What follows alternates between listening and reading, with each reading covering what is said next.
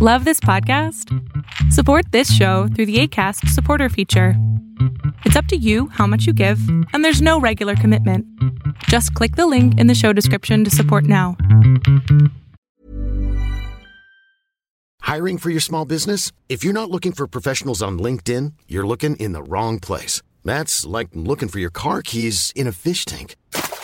LinkedIn helps you hire professionals you can't find anywhere else, even those who aren't actively searching for a new job but might be open to the perfect role. In a given month, over 70% of LinkedIn users don't even visit other leading job sites. So start looking in the right place. With LinkedIn, you can hire professionals like a professional. Post your free job on linkedin.com slash people today.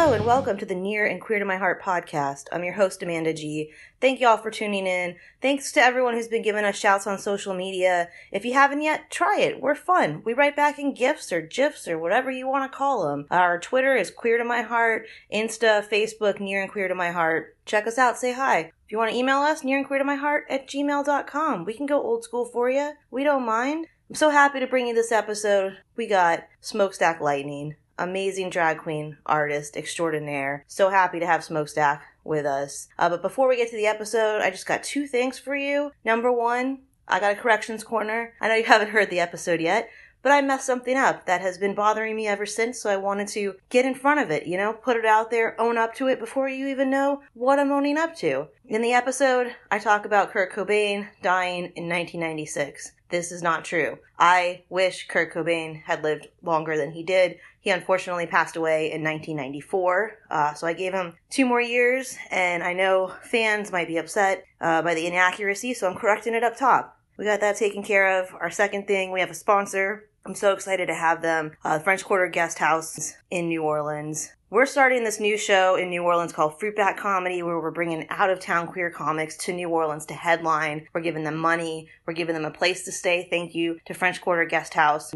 for that. They're hooking us up with a room so we can bring people in and we can make it worth their time to be here and we can give queer performers another space to show their craft. So we're really excited for that. Uh, French Quarter Guest House. They have a bunch of different properties on and near the French Quarter, and they were nice enough to hook my girlfriend and I up uh, with a staycation. We stayed at their Lamothe House, which is over on Esplanade, right at the edge of the French Quarter, which is the perfect place to stay. We were a block in to the quarter, another block over the other way. We were at Frenchmen Street. It was amazing. Uh, they have a pool. We had a jacuzzi tub. We had a really a good old time, and it was quiet. And the staff is amazing. And definitely, if you have folks coming in, or if you just want to staycation yourself, check it out. Lamothe House. They're part of French Quarter Guest House. Twenty five percent off. Uh, using the code PRIDE. So use the code PRIDE for 25% off. Just give them a shout out on social media. Let them know you thank them for what they're doing. They're helping us bring Jen Snyder in November 14th to Hi Ho Lounge in New Orleans. Jen is an amazing queer comic. She's been on the podcast before. So check that out. But right now, we're going to get to our guest of honor today. So happy to have him. Please welcome Smokestack Lightning, y'all. With Smokestack Lightning. Hello. How's it going? It's going good. How are you? I'm good. You look so comfortable. You're laying. We have a, a chaise is or chaise A lounge. chaise lounge. I don't know the proper pronunciation, but Neither do I, but looks like it was made for you. Like you fit yeah. perfectly in it. I might just take it home. Please do take everything out of my house. I am trying to do the Marie Kondo decluttering thing, Mm-hmm. but as you could tell by the room we're in, I am not succeeding at That's all. okay. I, I honestly don't have room for all this stuff at my house anyway. I'm definitely a hoarder. Well, if you see see these DVDs, there's Mm-hmm. only one shelf left. Those were all shelves of DVDs that I slowly got rid of, but those particular ones all have like an emotional attachment. And even though we literally don't have a DVD player, Uh-huh. Yeah. and if we want to watch a DVD, we have to plug in a computer to the TV. It's a whole thing. we we didn't have a TV at my house, and I have like shelves of like. Even if we did have a TV, we don't have a VCR or a DVD player. But I have so many v- VHS tapes and DVDs. I'm just like, but I don't want to get rid of them. I I, love them. Exactly, and I look at it like my League of Their Own Mm-hmm. VHS tape, and I also had the DVD because when that was back when the DVDs had special features. Yeah. you know when you would get it and there'd be. Yeah. I still wish they had that audio commentary. I would Yeah. actually like rewatch things Yeah. with the audio commentary because like having the people that made it tell you how they made it is Yeah. so cool. It is nice though because when they do have DVDs that come out of all these movies, they um, or newer mo- movies, they put them like straight in like the two dollar bin at Walmart, and you're just like, okay, yeah, Yeah. that's a great movie because Netflix has it on there, so they're like, well, we can't make any money off of this this way, so yeah, but then Netflix it leaves Netflix, and then you're like, how am I gonna watch this? Mm, true, true. Got to all become pirates, internet pirates. Yeah, pretty much, or just hold on to the old technology. I don't know. Yeah, Where are you from? I'm from Seattle. Okay. Um, born and raised in Seattle. Moved here about seven years ago. What brought you to New Orleans? Magic is what I always say. but that often people think that I like do magic tricks or something and like I moved down here to be a magician, but that's not the case. I just had lived in Seattle my whole life and I'd come down here to visit and I loved it and um yeah, it was just I'd always in Seattle tried to say hello to people walking down the street and everybody gets so socially awkward and uncomfortable when people try to talk to them, strangers. But then I came down here and I would, would say hi to people and they would respond and I was like, "Whoa, that's nice. Validation. we see each other." Yeah. I don't. I I only spent one day in Seattle, so I don't have a lot of context for Mm-hmm. for that. I mean, it seemed you know it was very. It seemed like a PC kind of like. I went to a place. I think it was called 360. I want to say, and it, everything there came from was like locally sourced, and it Mm-hmm. Yeah. was like that kind of Yeah. that kind of vibe. Yeah, um, I, my friend Blythe, whenever we talked to her about Seattle stuff or say anything about Seattle, she's like, "Yeah, but that's because Seattle's in the future." Like, I'm just like, like, oh, we can recycle these in Seattle. She's like, "Yeah, but you're not in Seattle, you dumb bitch." Yeah, it's, can't recycle shit around here. no, and even if you do try and recycle things, they just put it in the trash can anyway, and you're like, "Oh, why did I even make the effort to separate that?" That's what I've been told. I was Yeah. like, my friend was like, because I, I had to fight so hard to get a recycle bin here. I'm from Los Angeles originally, Mm-hmm. Yeah. and I went to school in like San Francisco area, and Yeah. there you had like, in our dorms we had four different recycle. We had a paper, a plastic, cans, glass, um, and then they had the regular disposal, which like if you put something in there and it wasn't and it could have been recycled, people would judge you for it. Like is that serious? and then I moved here, and it's like to find. I used to hold all my recycling, and I would drive it to the Target in Metairie. Yeah. Like I would make every other weekend a 15 minute trip to take recycling Yeah. which is also i'm like oh let me get in my car and drive with this gas to go Right. recycle this stuff exactly. and then my friend's like it's new orleans like they just throw it away and i was like don't tell me that sir Yeah, and you can't recycle glass anywhere here except for Horns, where I used to work. They recycle glass. Uh, the owner has paid some other company who does recycle glass to come and like pick up her glass every every week, and she just like lets anybody in the neighborhood just use it. When I was working there, I just bring all my glass from home there like once a week and just toss it out. oh that's good to know Yeah, that's so weird because i but I, also pain in the ass. Yeah. and that's the thing, you gotta work for it. So Yeah. it's like if I'm gonna work for it, I need to know that it's doing something. Yeah. My girlfriend and I, you know, Lash, we just went for brunch uh, the other day and someone had recommended horns to us. We ended up not going Uh. because we wanted to try the other place they recommended. But they were saying that horns, like every morning, like they let, they have benches outside and they Yeah. let like homeless folks come and sleep there. Yeah. And then in the morning, they're like, they give them coffee and food and just send them on their way. Yeah, And I was like, Um, that's really cool. It's not. I mean, maybe it's not quite like that, but yeah. Yeah, I was like, you got the inside scoop. So Um, Yeah, yeah. There, there are homeless people who who um, sleep there every night, and there are I think separate homeless people who we will give coffee and food and stuff to who ask for it, but not usually the same people. Okay. so I was like, oh, that's just so nice. Like, there's a safe place to sleep, and you wake up in the morning and get coffee. which, Yeah. No, know. we, we try and not make it like too much of a hotel or a bed and breakfast. So, what was were you in Seattle? Were you in like the city? Were you in the suburbs? Were you like I grew up across? in the city. Okay. Yeah. I know Um, people live like across a whole river or like lake. Yeah, Yeah, and they're yeah. like, it's Seattle, and I'm like, uh, yeah, exactly. Okay. yeah, that happens a lot when I ask people where they're from, and, and or people find out I'm from Seattle. They're like, oh, cool, I'm from Seattle too. Like, well, where you where you from? They're like, oh, you know, Auburn or Kent or somewhere that's like, oh, like an hour drive away. And you're like, girl, don't lie to me. like, Like- that was cute when you said you were from Seattle. Yeah, no, I, I grew up in the city. Can I ask how old you are? Uh, 32. Okay. Because Mm-hmm. I was like, did you grow up like around like when grunge was pop, like when that was the shit back then? No, but like everybody, everybody in high school was oh, like I had so many friends who were who would like get dressed up in like all black and like mourn the death of Kurt Cobain the day that he died. Like they like crying and hugging each other in the hallway. Yeah. I can't believe he's gone. Like you weren't even alive. Because I remember in junior high, like Nirvana was big, like Soundgarden, like all these, and then Kurt Cobain. I think he passed away in like '96. Was it '96? I have no idea. Uh, yeah, it was like much earlier than like now when I'm looking back. I think it was. And Yeah. I'm just like, wow, I was such. I was a baby. I'm 36, Yeah. so I'm like, you were even more of a baby. but everyone acts like I'm like we were in junior high. Like y'all, Yeah. we didn't know shit about music. Like exactly. we were, we couldn't like a band. Right. I never got into any of those grunge bands, like ever. I I mean, the only band that I really like from Seattle, I guess, is the Presidents of the United States of America. They did that Peaches song. Oh, I love the Presidents. I love the Presidents. They I've have a seen song called Kitty. Yeah, I love that Kitty on song. my foot. and I won't- I've gone to see them, I think, like, I don't know, seven or eight times just because they would always be playing somewhere in Seattle. It's usually pretty cheap, and it's a fun show. Yeah, I heard they're really good live. They are. They were. I was one time watching this VH1 special. This is like years ago, Uh-huh. and it was they were working on an album with Sir Mix a lot. Yeah. I've seen them perform together. Okay, Yeah. and I, I never saw the results of that. I just watched this whole show about them producing it, and I've literally never heard or seen what happened with that. So every once in a while, I think about it, but I haven't looked it up yet. So I'm Yeah. like, is it good? So, um, growing up, Seattle, Mm-hmm. you graduate high school. Mhm. Did you go to college? I mean, I went to like community college up there for a little bit. It was, I, I mean, I was just doing it because I felt like I had to. And I felt kind of like pressured into doing it because my twin sister got into college and like went off to like, go to college. But then when she dropped out, I was like, oh, thank God, I'm off the hook. Wow. So you, you're a twin? I didn't know that. Mhm. Yeah, I have a twin sister. Her name is Erin. We have so many weird similarities that just like show up every now and again. That I mean, like we don't look alike at all. She's a girl. She's like maybe like a foot shorter than me. Yeah, you're very tall. Yeah.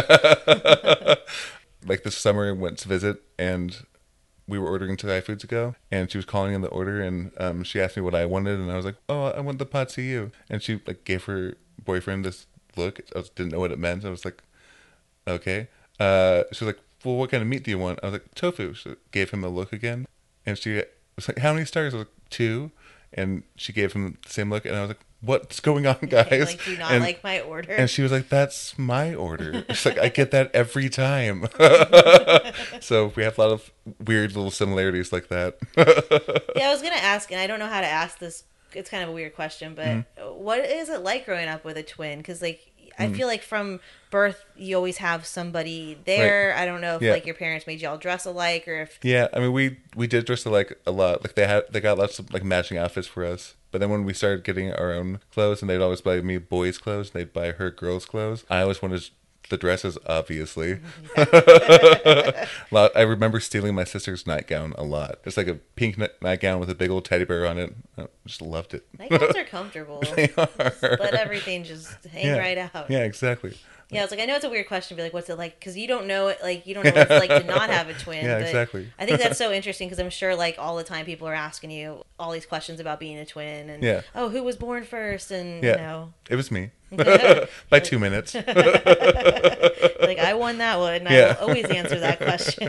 yeah, exactly. But when we were born, I was actually smaller than she was. We were um, preemies, and it was my mom's first time being pregnant, and she was like a very paranoid first time pregnant lady, as most first time pregnant ladies are. It was like nine weeks before our due date, and my water broke. My sister was like squirming around, and she like. I don't know what she did. She like, kicked me or something, and like my water popped. It was like nine weeks early, so she was just like, came into the room and told my dad like, "Hey, my water just broke," and he was like, "No, there's no way, too early." But it did. So we got brought to the hospital, and we had she had to have, a have a C-section, and yeah, like everybody's okay. I'm yeah, we had jaundice, so we had to get two blood transfusions. oh shit. Yeah, What is actually John like? I don't know. Okay. all I know is that it turns you yellow.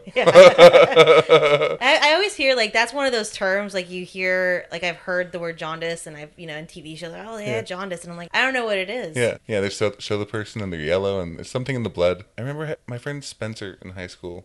He called me one day from the hospital because he was like he'd been feeling sick for a few days, and he yeah he got jaundice and he was like in the hospital. He like went to go visit him, and he was so yellow it was terrifying. And it's like you know when someone has a really bad bruise, really yellow with like purple around the edges. Yeah. That's just what he looked like, oh just my like a giant bruise, and it was horrifying. And he had like so many IVs in his arms, just like they were like just trying to like, give him all the liquids just to replenish him, vitamins and all that. Oh, that's scary. It's horrifying.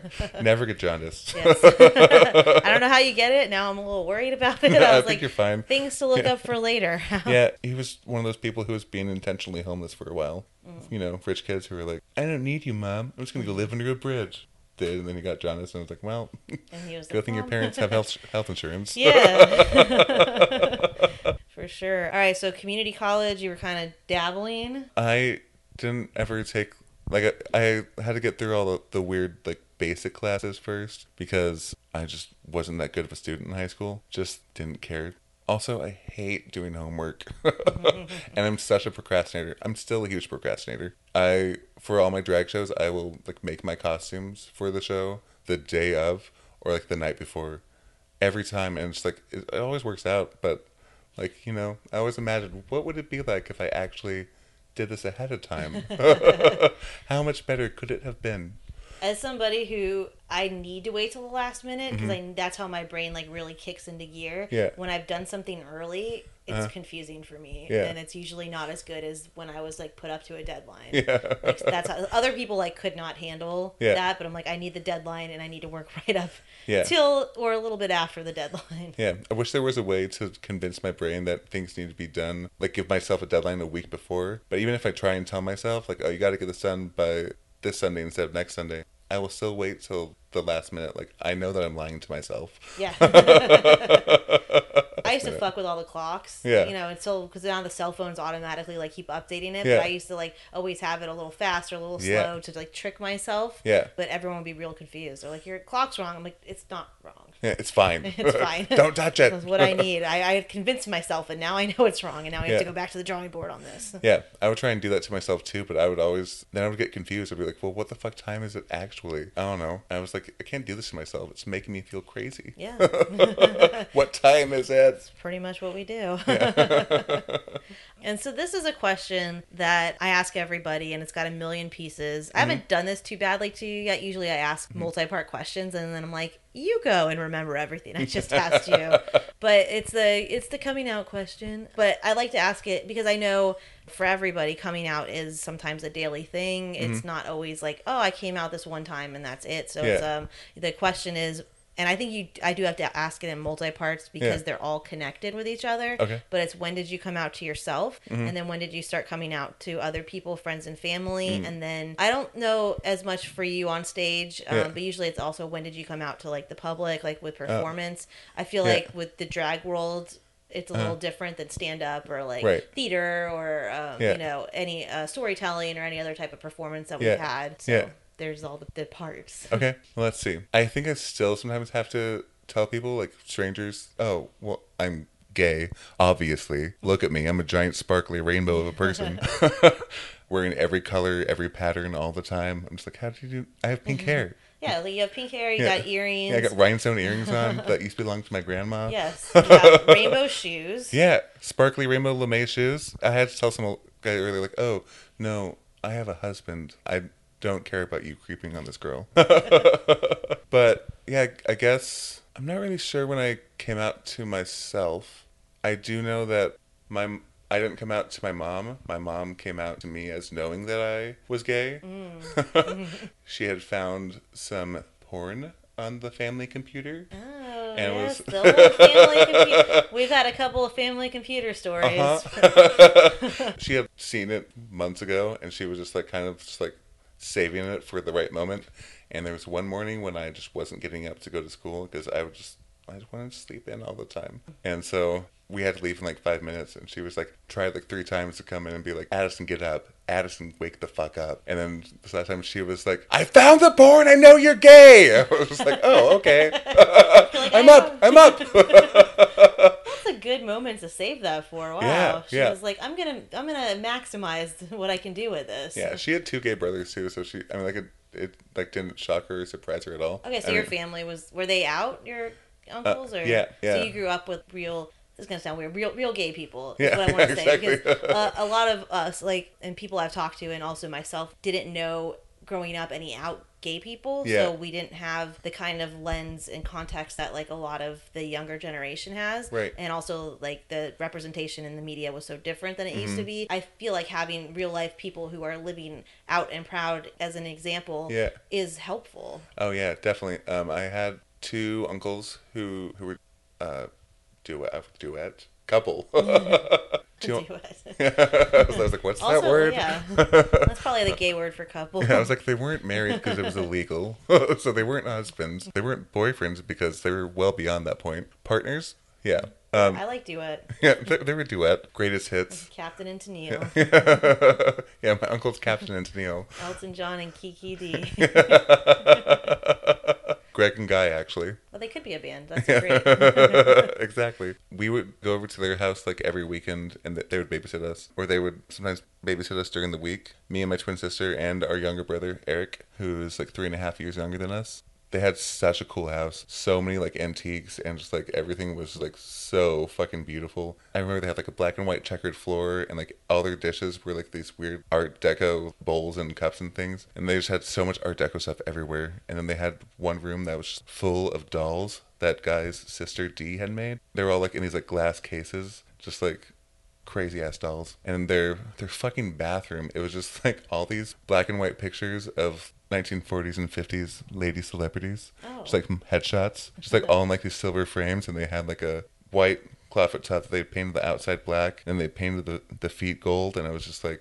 It was so fucking fabulous. Yeah, it was, it was great having just like them as like such a supportive, just like such a supportive part of my life throughout my childhood. And then when I was finally coming out and realizing that that I was gay, it was nice just to have them there to to like as as a good example. And they like took me to my first pride when I was like I don't know thirteen or something like that, twelve. I don't know.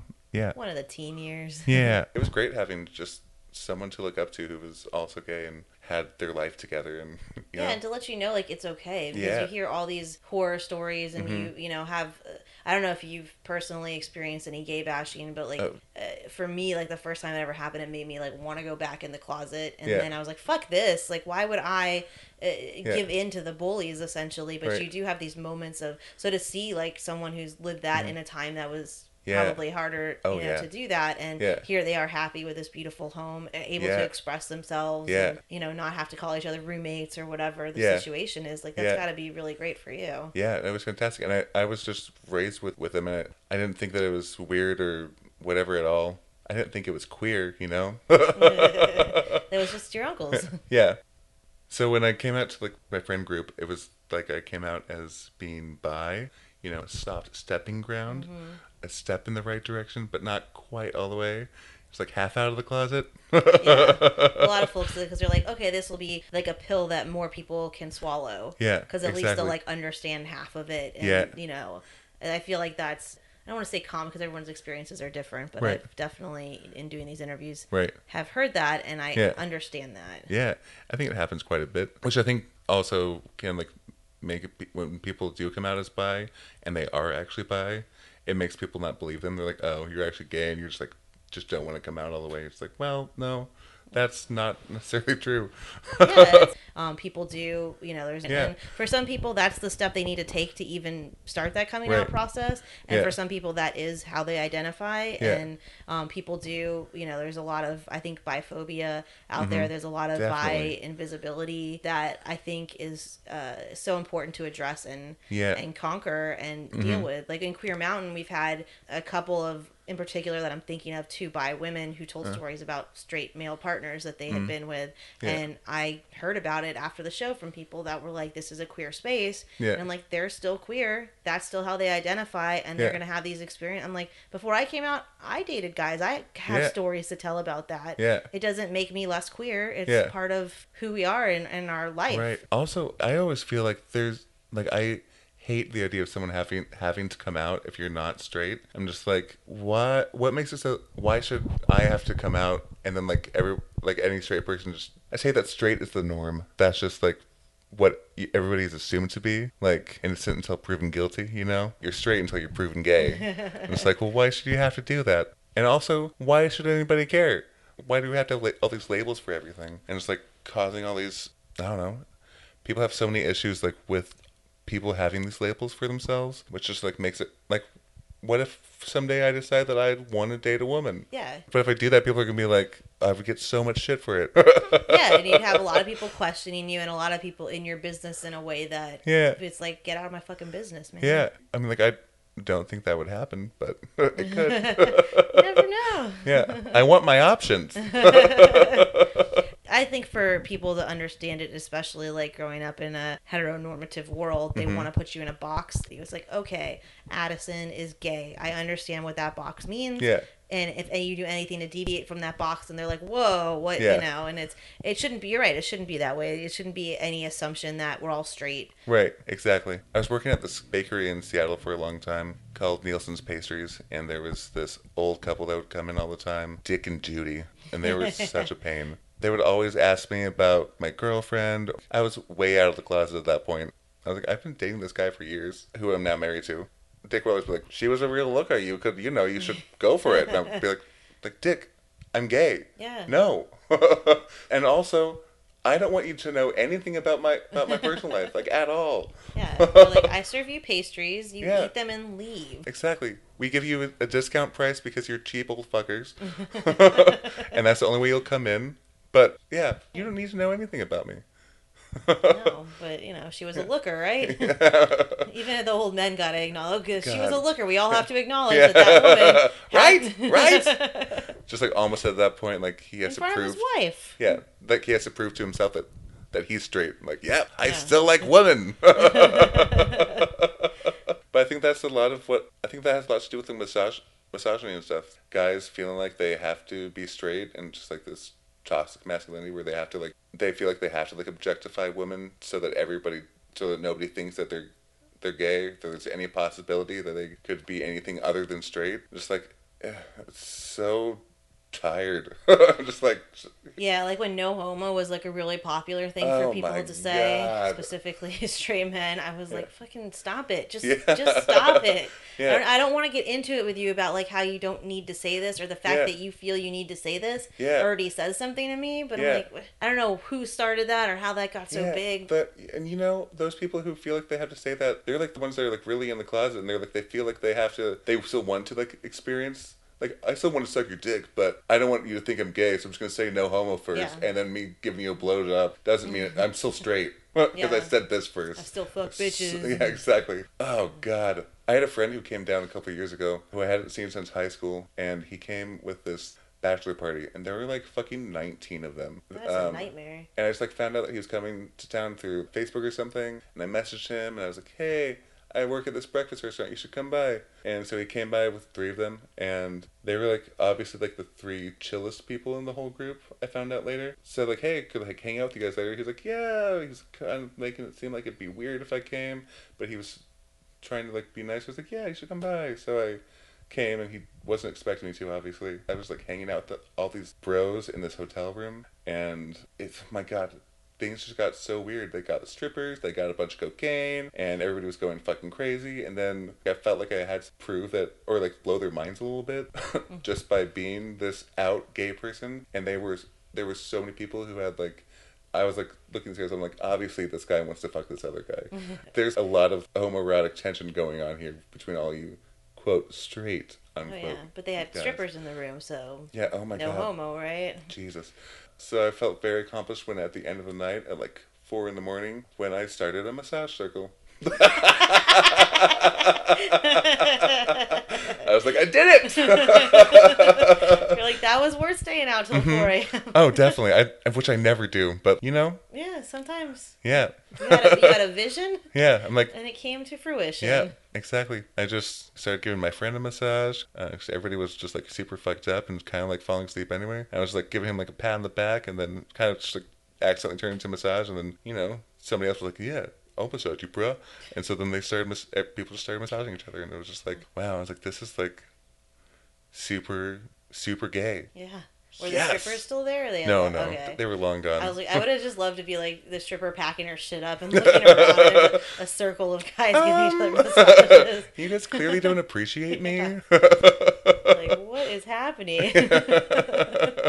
Question everything. Mm-hmm. Man, that's awesome. So, um, you're married? Hmm Yeah. When did you and your husband meet? How did you meet? Um, we met uh, just over 10 years ago. It was Valentine's Day. We were both living in Seattle. He's originally from Japan. and He was uh, in Seattle for college. And he, or sorry, at the time he, now they, I have a hard time switching the pronouns because it's, I've known them for 10 years as he. So getting used to it in my head, I apologize.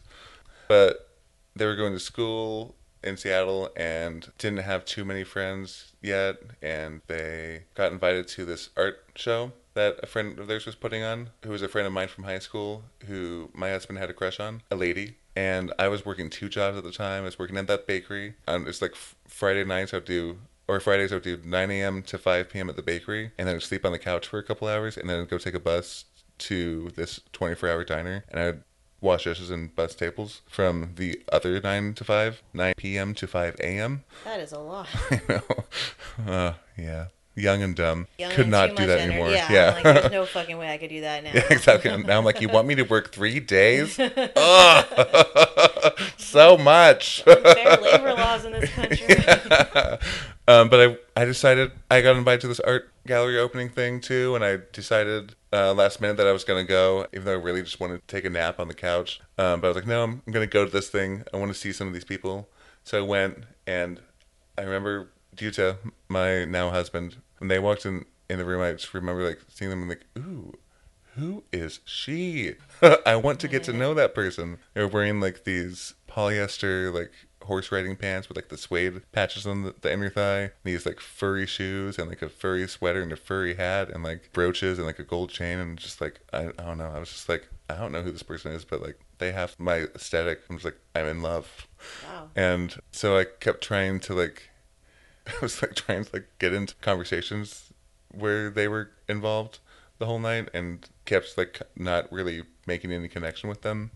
And then but I had like introduced myself so I got at least to that point. And we talked for like a second, but then, you know, they kind of wandered off and I was like, "Damn it." They also I, I didn't know but they were they were straight at the time. So so they were like trying to talk to all these ladies, and I kept trying to be like, "Hey, like I'm the only other gay guy other than you," thinking that he was out of the closet. And So they were trying to follow ladies. You were trying to follow them. yeah, because I was like, I was like, "Hello, I'm the only other homosexual. Let's talk to each other." But um, they didn't see that. So anyway, uh, they I overheard them saying that they had to. They were trying to get on a bus to go to the to this particular part of town, and I had to catch the same bus. And they were trying to ask me how to get there, and I was like, "Oh, I'll I'll take you there." Oh, what And- do you know? yeah. Uh, so yeah, and oh my god! In order to bust tables at night at this 24-hour diner, there was so many drunk people who'd be who would like come in and just like get in the way, and we had rules about people like standing anywhere inside. You have to either wait outside or wait in the game room, and drunk people just didn't understand, and so Of course not. so I'd be like running through the restaurant with this bus tub full of dishes, trying to get through people, get around people. And at first, I'd be like, um, excuse me, uh, uh sorry, could could I could I get by you? Do my job. And then my manager one night was like, "You need to tell people to get the fuck out of your way." And I was like, "Oh, okay." They're like, no, like actually, just like yell at them to get the fuck out of your way. It's one of those kind of restaurants. Yeah. So I started doing that, but I felt weird being this like super macho tough guy. So I would draw a mustache on my face with like a black sharpie, like a big old like village people mustache, the leather guy, you know. Big old mustache on my face. So I had one of those on my face the night that I met my husband because I was on my way to work, and I didn't realize until like I was trying to talk to this guy all night With a sharpie. with a sharpie mustache on my face, and I didn't even realize until I'd gotten to work after riding the bus with him that I had had that on my face. I was like, ah, idiot! You probably looks so stupid right now. Aw. Yeah, I don't think he even noticed. Yeah, like it's cute and endearing. Thanks. So y'all took the bus together and then what? Exchange digits or no, I was too awkward to ask for his number. Also, he thought that he didn't know that I was trying to hit on him because I'm not. I was. I was. I am now, but I when I'm hitting on someone, but I was not very obvious at the time. so yeah, I I found them on MySpace and I figured out when that they were having a birthday party soon. So I went to their birthday party and gave them my number. Then uh, when I was leaving, I was like, hey, we should hang out sometime. And then we went and had coffee date like a couple weeks later, and but he thought that we were just meeting up as friends. He was like, "Wow, this guy really wants to be friends with me." And then like I got home that night and I was like, "I feel so weird about this. I can't tell if he like if he thinks that was a date or if he just thinks that we're hanging out as friends. I was like, but I was certain that was a date until right now when I'm feeling uncertain and weird and awkward. So I texted him this long, awkward text. What that a date? Is this a date? Do you want to date? And he was like, oh, I never thought about it like that. And he texted me back like, uh, yeah, we can call that a date. I was like, Sounds like most lesbian friends I have because we're all like, we'll just hang out, and Yeah. then you know, sometime at some point we'll process this. Yeah, exactly. and we'll make that decision. And the like- feelings are coming up, and you're like, I just need to know. yeah, I've been in a few of those where I'm like, oh, cool, a friend to hang out with, and then Yeah. I'm like, oh, Yeah. okay, you you had something else in mind. yeah. I remember what I was trying to say earlier when I couldn't remember what I was trying to say. So let's go there. Yeah. Uh, you had said something about, or asked something about getting gay bashed. Oh yeah. Um, and I've, I've never gotten beat up necessarily for being gay, but I, I have, have had, because I think that I'm just such a giant person that most people just wouldn't try and beat me up. Yeah, how tall are you? It's debatable sometimes between six four and six five, depending on who's Extra tall. on who's measuring, you know. And I mean, like, in, I always wear six inch heels when I wear heels, so like that's like what does that bring me to? I can't do math right now. Six eleven. Yeah. What's that? Six ten, six eleven, depending on who's asking. and if I have hair on too, I mean, like Oh, I'm a- yeah. at least seven two feet tall. inches, Yeah. For sure. yeah. I mean, like two inches of my own hair, but if I'm wearing like a wig and Oh, you know, true. Okay, that yeah. could be another four to six. Yeah. and, and we'll put pictures on Instagram so people can see Cool. instead of just having me describe what you look like. but I, so I've never gotten like beat up or anything for being gay, but I have had so many instances where it's like a group of douchebags just driving by me and they yell something at, me from the car, and I'm just like, what, what are you doing? I like, why? Yeah. Like, just either stop and say like that you have a problem with me, or don't do it at all. Don't like just like run by and do it. Let me retaliate.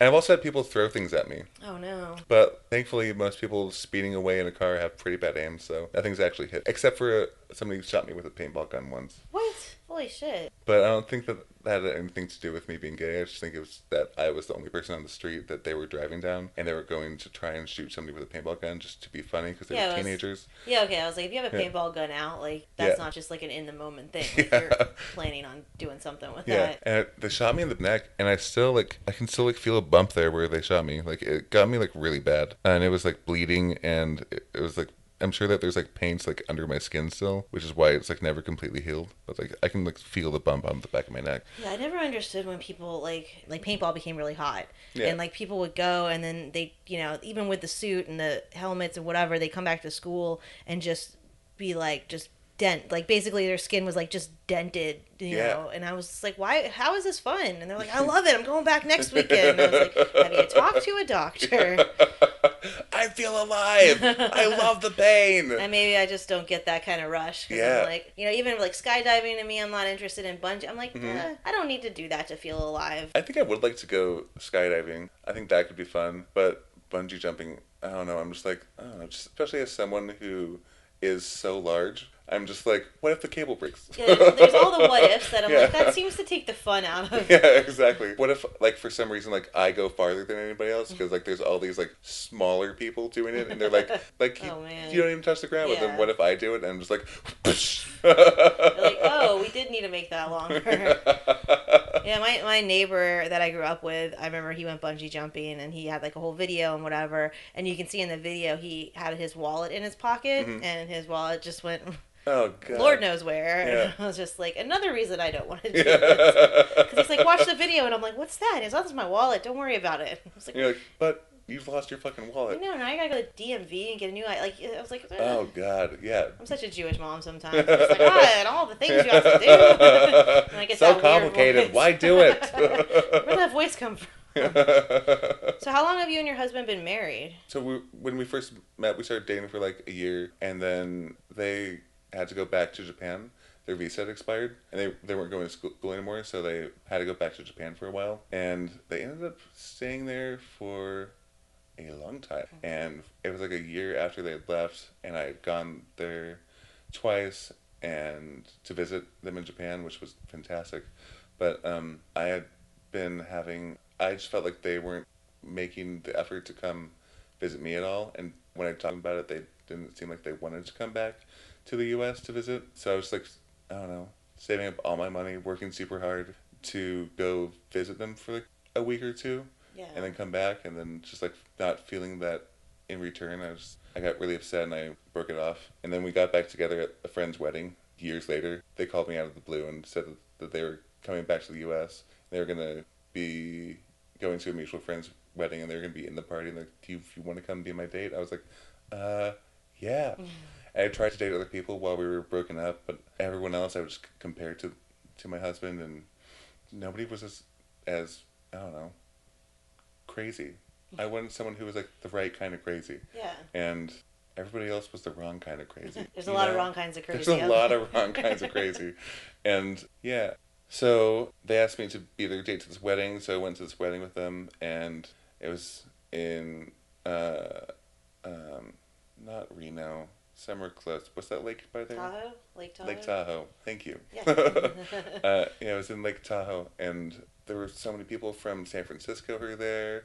There were lots of drugs there. Somebody was just like giving out Molly to everybody. Um, so I took a lot of Molly, and I drank a lot of tequila, and then I confessed my undying love for my hu- now husband. And it was like, I'm so sorry I broke up with you. Aw. I'm such an idiot. I love you. I want you back. And and it worked. so we moved here uh, like two and a half years ago, and we got married on Valentine's Day because it was our anniversary Aw. of meeting each other, and we're like, well, that's an easy thing to remember. Yeah.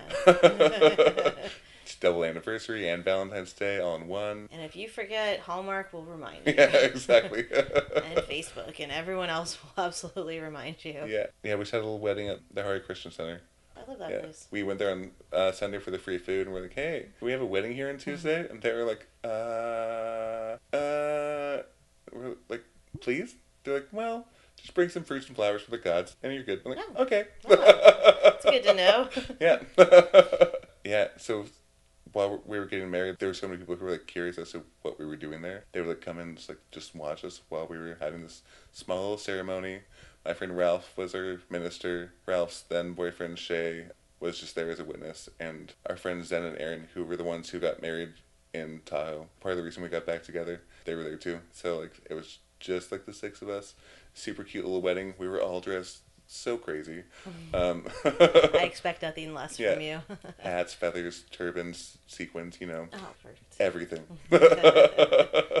And um, if I may ask, what made y'all decide to get married? What I It always was- Mm-hmm. I think it's so interesting. Um, in no no judgment way. I just I'm always curious like people's reasonings because Yeah. I think putting the law, getting like the law involved in like personal Yeah. Mm. things is very interesting to me as to why people choose that. it it's very hard for me to go to Japan and live there without getting into a program where I like teach English or something, and I don't really want to teach English. I like I have a hard time with English myself, so part of it was that it was easier for for them to move here, like for legal reasons. So, and we just been dating for so long where we're just like in separate countries, and it's just like so hard, so hard. Yeah.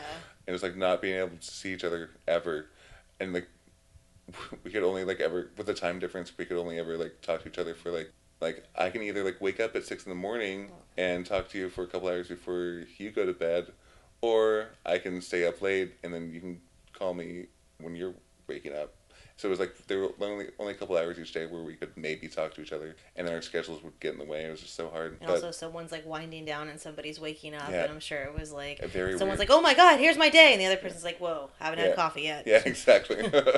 yeah, so that was rough. So it was just like he was coming to visit, and I was like, "What if you just stayed?" So we decided to give that a go because it's just there's no other way for for them to stay in the country.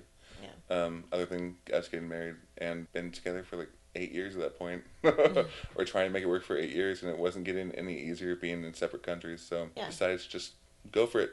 And it's working out. Yeah, uh, it was rough the first couple years because you know going from having separate beds in separate houses in separate countries to living in the same room sharing a full size bed. yeah, it's hard. What- it's hard with distance too, because like like you were saying, like you're working, working, working, and then you get to go away for a week or two, and you get Yeah. to see this person, and Yeah. you have this amazing time. But like when you get there, there's no, we don't have work, you don't have daily shit Right. to do. You're somewhere Yeah. else. You're in Japan, which Right. is exciting. Right, and and then he would always ask for time off too. Yeah. And that so that was always So you're not like living your actual life Right. that you would live in the everyday, you know, Yeah. coming home from work and cooking dinner and you Yeah. know, it's like you both have these like vacation times together, which is always hard for distance folks when they like finally live together and they're oh this is different. Yeah. it's like well it I has mean, to be different. Yeah, and we had lived together before in Seattle for a little while. I mean, we'd lived together for a time, so we like we, I don't know, we know each other pretty damn well. Okay, yeah. So, um, so there had- was that, but like it was just like, but it'd been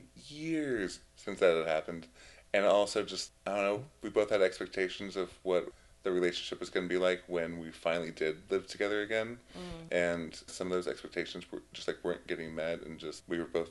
I don't know. So many things like he came from from this country where he grew up speaking this other language, and then having to come here and to like completely turn everything as like they have to like translate everything and they had to like even think about it very hard. Also they speak they have like a very americanized accent so people just assume that they're from the us and so i i speak way too fast and i mumble a lot and they have a hard time understanding me mm-hmm. sometimes.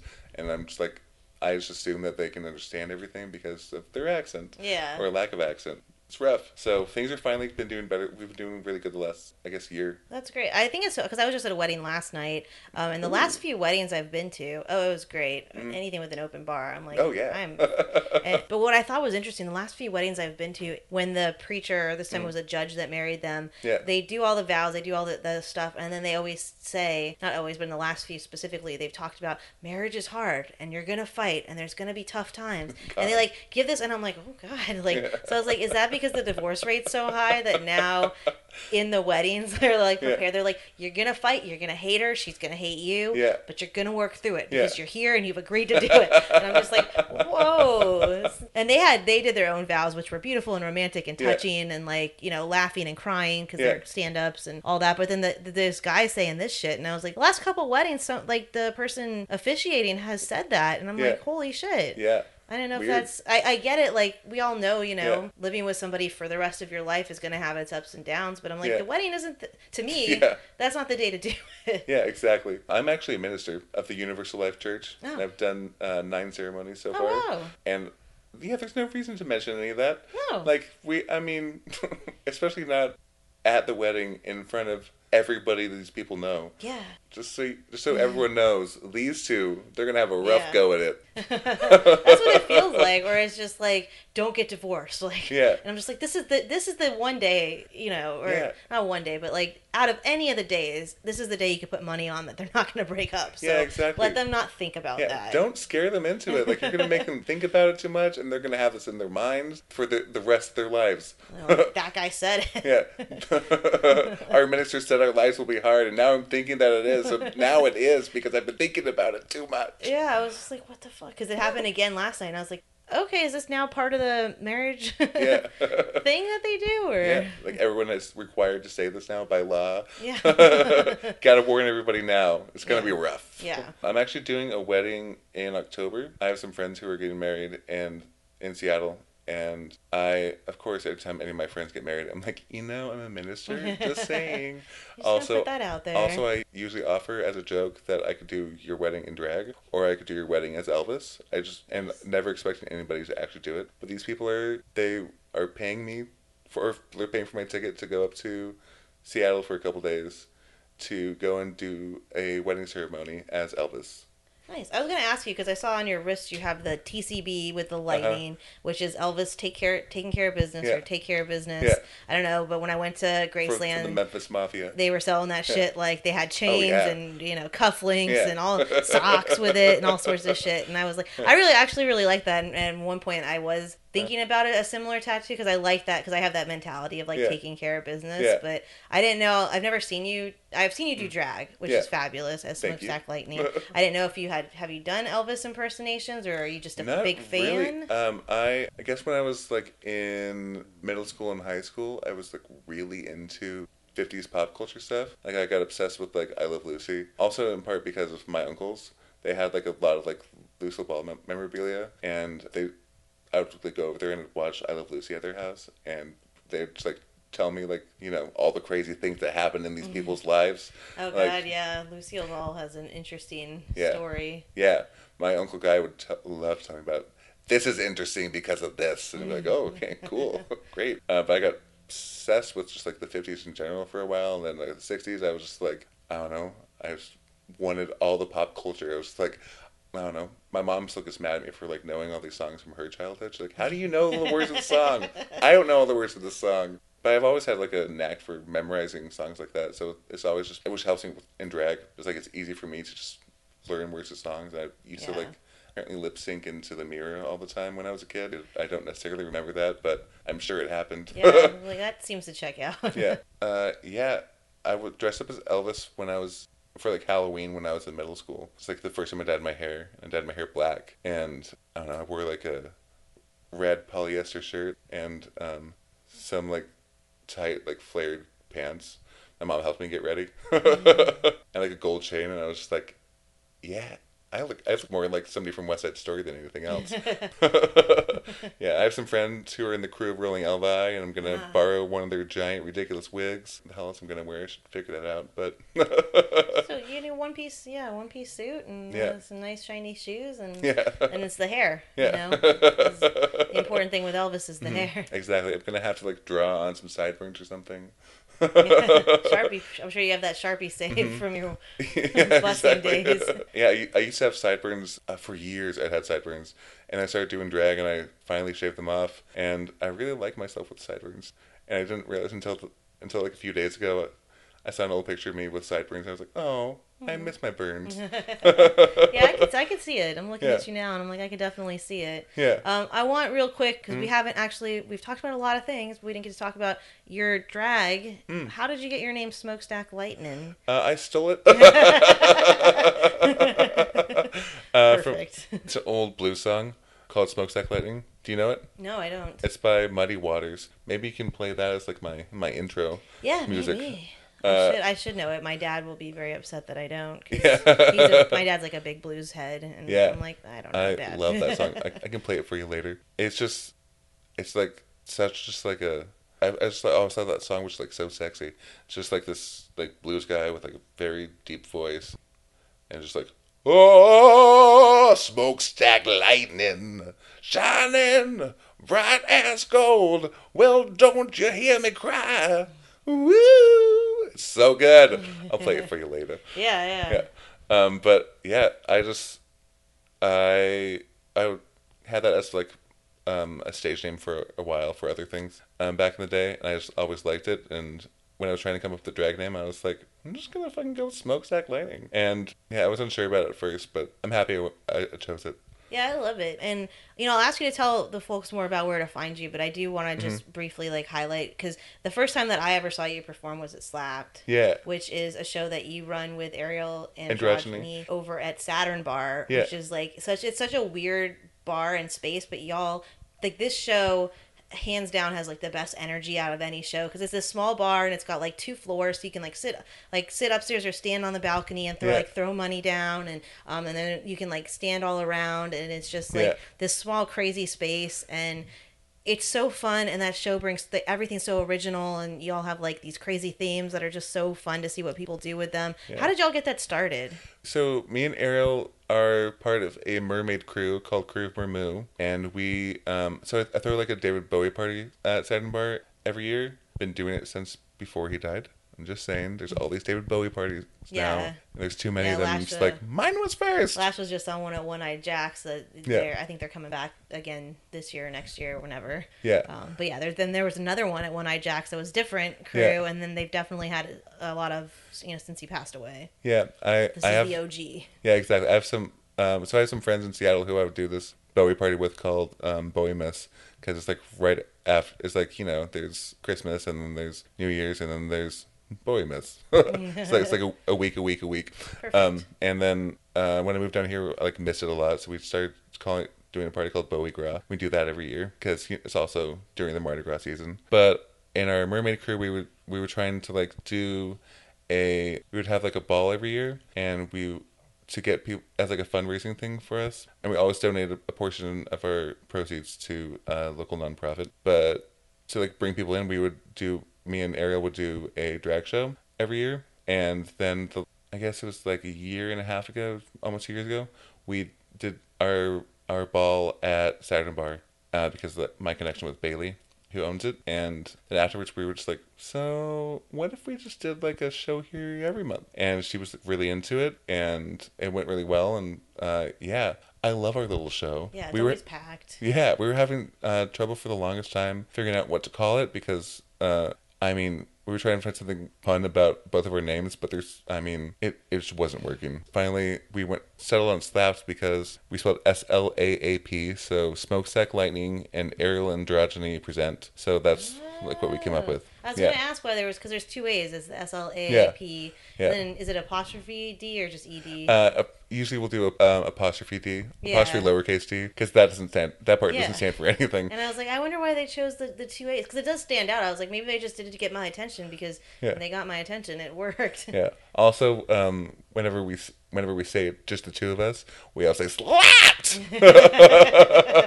so we, you know, that extra A is important. Yes. Just a little emphasis. slapped. Gotta pronounce pronounce it correctly. yeah. Um, our next show is gonna be in October. I think October eighteenth, and it's gonna be a classic horror themed show. Oh, nice. Uh, yeah. So that's for gonna be a lot of fun. Halloween, Yeah, I'm gonna. Um, I have a um, bra that I made out of two Jason masks that I'm really excited to debut. nice. Yeah. Look at you getting ahead of the curve here. Yeah. Oh, well- Not waiting till the last minute. I did it for something else, Oh. and I actually I had, I waited for the last minute I had the had other. these masks for a couple years, and I was supposed to make these into an art piece for Aero Cafe. DJ Karen from from Slap. Oh, yeah, yeah. she runs uh, Aero Cafe, and every Friday Thirteenth they have like they give out all these um, Jason masks for uh, local artists to decorate. Oh. And so I, I had had these two masks for I think like two years before I actually did Okay, it. great. So I, I'm, I'm not I'm not right. getting ahead of myself. Just so we're clear. Yeah. I'm still a procrastinator.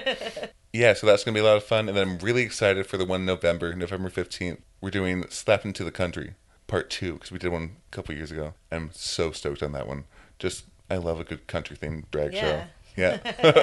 well, awesome. Well, can you let the folks know how to find you on social media and any other Yeah. shows? You can look up Slapped, just S L A P. Um, you'll type that in. The only Yeah. thing that's going to pop up is their show. Yeah. So you should definitely check that out. Yeah, uh, we have a Instagram slap S L A A P underscore cabaret on Instagram. But if you want to find me personally, um, Miss Smokestack Lightning is how you find me on Instagram, and you can get updates on all my shows. And you can there's a link to yeah. I quit my job in December last year, and I've just been making jewelry and doing drag to get by, which is not the most lucrative. It's been good. How do people find your jewelry? Because I love your jewelry. Thanks. That And you do the bolo ties? yeah Yeah. yeah. I make some big gay ridiculous bolo ties. They're fabulous. Thank you so much. Tara Cards is like one of my best customers because she always wants them bigger and gayer and oh, crazier. Oh, yeah. She has some great pieces. Uh, yeah, she I don't know. You make. Okay. she always comes in with brings me like all these jewels that she found at the lapidary. She's like, "Can you make these into one?" I'm like, "Sure." I keep on having to make bigger and bigger frames. The last one I made her was I made a resin um, frame out of a Sabra hummus container Oh, because it wow. was just like it needed to be that big to Jesus, hold okay. everything she wanted to be on there. And I had to put two cords in it so it doesn't break her damn neck. Awesome. yeah. But where can we, where can people find that? Uh, the Alligator Pair Goods. You can find me on Instagram or on Facebook, and then I have stuff in local shops around town. Glitterbox is my, my favorite shop in town that I sell at. But yeah, there's also a link to my my Etsy from my Smokestack Lightning page. okay, great. so- So, it's all connected Yeah, together. yeah, yeah. I just want to I just want to like give myself credit all the way around. Yes. Like, keep people coming back to both pages. exactly. Or just keep them in an infinite yeah. circle. Yeah, exactly. Of my own self promotion. Well, thank you so much for doing this podcast. yeah, thank you for having me. It's been a lot of fun. Yeah, I had a great time. All right, great. Thank you. Yeah. Thank you to our guest, Smokestack Lightning, for sharing his world with you. Special thank you to Jessa Fallon and Ryan Gollop for your help producing and editing the podcast. Find us on social media Twitter, Queer to My Heart, Instagram, Facebook, Near and Queer to My Heart. You can find Greetings from Queer Mountain, the live queer storytelling show in New Orleans, New York, Austin, Oakland, and now Baton Rouge. Thank y'all!